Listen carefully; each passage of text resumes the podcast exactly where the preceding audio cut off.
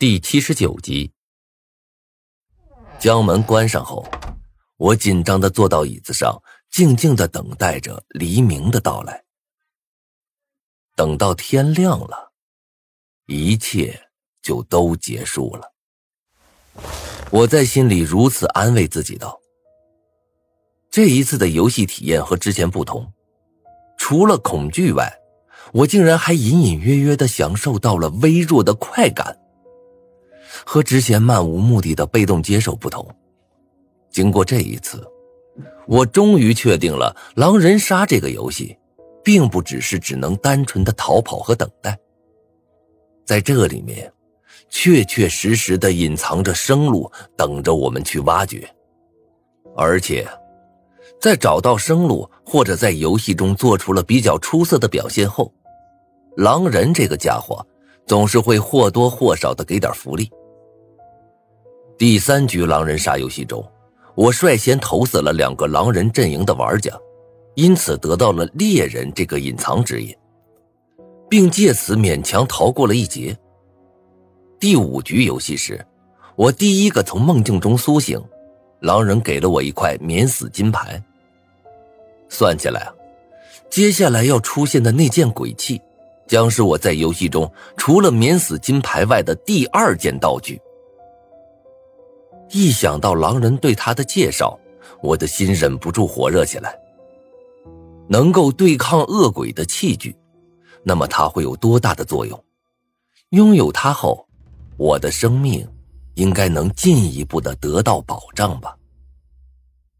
时间一分一秒的过去了，待到清晨六点的时候，第一缕阳光终于冲破了乌云，顺着窗户。照耀到了我的床上，被阳光照到之后，杰克的尸体忽的消失在了空气中。原本那已经被鲜血染红的床单也恢复了洁白。在床单上，一本厚厚的黑色笔记本静静的躺在床上，旁边还有一支黑色的钢笔。我咽了口唾沫。走上前去，颤抖着将笔记本拿了起来。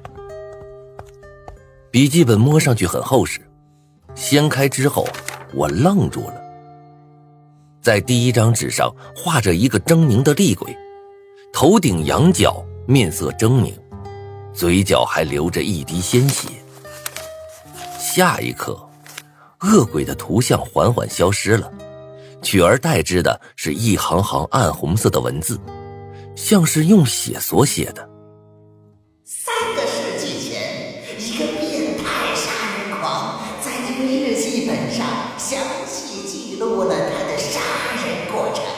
每杀一个人，他便将一个受害者的血印涂到那页纸上。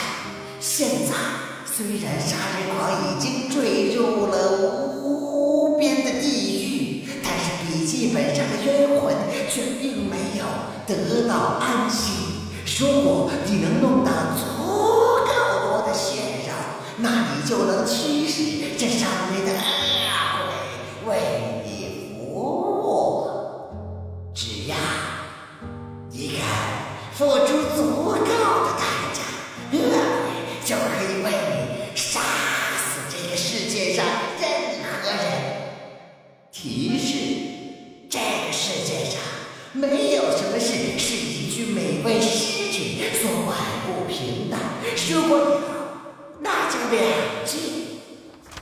等我看完之后，上面的字迹又缓缓消失了，重新变成了一页空白。我仔细等了好久，却始终没有等到那笔记本上再次出现字迹，也没有使用说明。这不就是一三无产品吗？我在心里暗暗吐槽了一句，然后便将笔记本和钢笔放入了身旁的一个手提袋里。既然任务已经完成了，那么在这里继续待下去也就没什么意义了。我提着袋子推开了门，打算去大使馆那边找王笑笑。但等我走到门前的时候，门却自己开了，一个穿着警服的家伙站在了我的面前。四目相对。我们两个都傻眼了。我愣了一下，旋即反应过来，咳嗽了一声：“你好，警官，我是这里的服务生，来打扫房间的。”那警察的脸上露出了恍然大悟的神色，不耐烦的挥了挥手：“行了，赶紧走。”“嗯嗯。”我强作镇定，慢慢的从警察身旁走了过去。然而，就在我走了没几步的时候，我忽然听到身后传来了一阵声音。那声音我实在是太熟悉不过了，玩 CF 这么多年，那声音啊！我曾经听过无数次，是子弹上膛的声音。那家伙早就发现我是装的了，来不及多想，我瞬间扶住把手，从二楼跳了下去。也就是在这个时候，枪响了，我重重的跌落在地，小腿被震得一阵发麻，但是却不敢停留，赶忙朝门口冲去。站住，别跑！身后传来了警告声和脚步声，我暗骂一声，跑得更快了，急冲冲的跑到昨天我藏摩托车的地方，我坐了上去，夺路狂奔。但是还没等我穿过几条路，身后的警笛声就响了。我一把将油门拧到底，身下的雅马哈发出了刺耳的引擎轰鸣声，凶猛的朝前驶去，惹得路上的行人纷纷大骂。不多时，透过后视镜，我发现追我的警车竟然已经密密麻麻的堵满了一条街。前面是我骑着摩托车狂奔，后面是警车死追不舍，看上去啊，竟然颇有一种我以前玩过的一个叫《侠盗猎车手》的游戏，想想都刺激。迎面而来的风劈头盖脸的吹打在我的脸上，刮得我耳朵一阵生疼。我的眼睛也微微眯了起来。此刻我的心中完全没有害怕的感觉，反而兴奋的想要大声吼叫。身下的雅马哈给了我一种无限的安全感。等这次回去啊，老子一定也弄一辆雅马哈骑去。因为不清楚路况，我骑着车左摇右拐，看哪儿顺眼就走哪儿。不多时。我竟然糊里糊涂的转到了高架桥上。到了高速桥上，警车也慢慢追了过来，我的两旁都被警车包围了。旁边一辆警车打开了窗户，一个警察探出头，对着我大喊道：“停下，放弃抵抗，不然的话我就开枪了。”我抬起了左胳膊，看了眼手表，距离游戏结束的时间。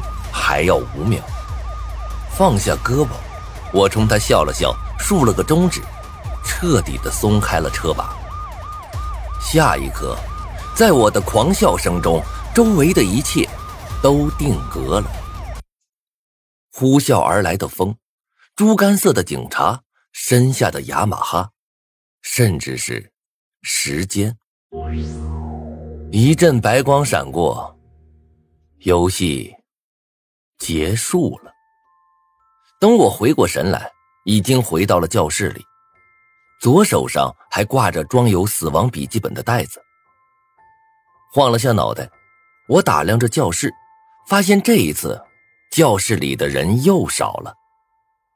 原本近三十人的班集体，现在只剩下了二十四个人了。这一次的游戏又死了五六个人。同学脸上也是一副劫后余生的表情，身子还止不住的颤抖着。对于这种表情，我自然是见多不怪了。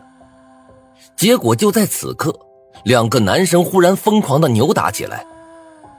我定睛看去，一个是我们班的赵成才，另一个却是杨宁。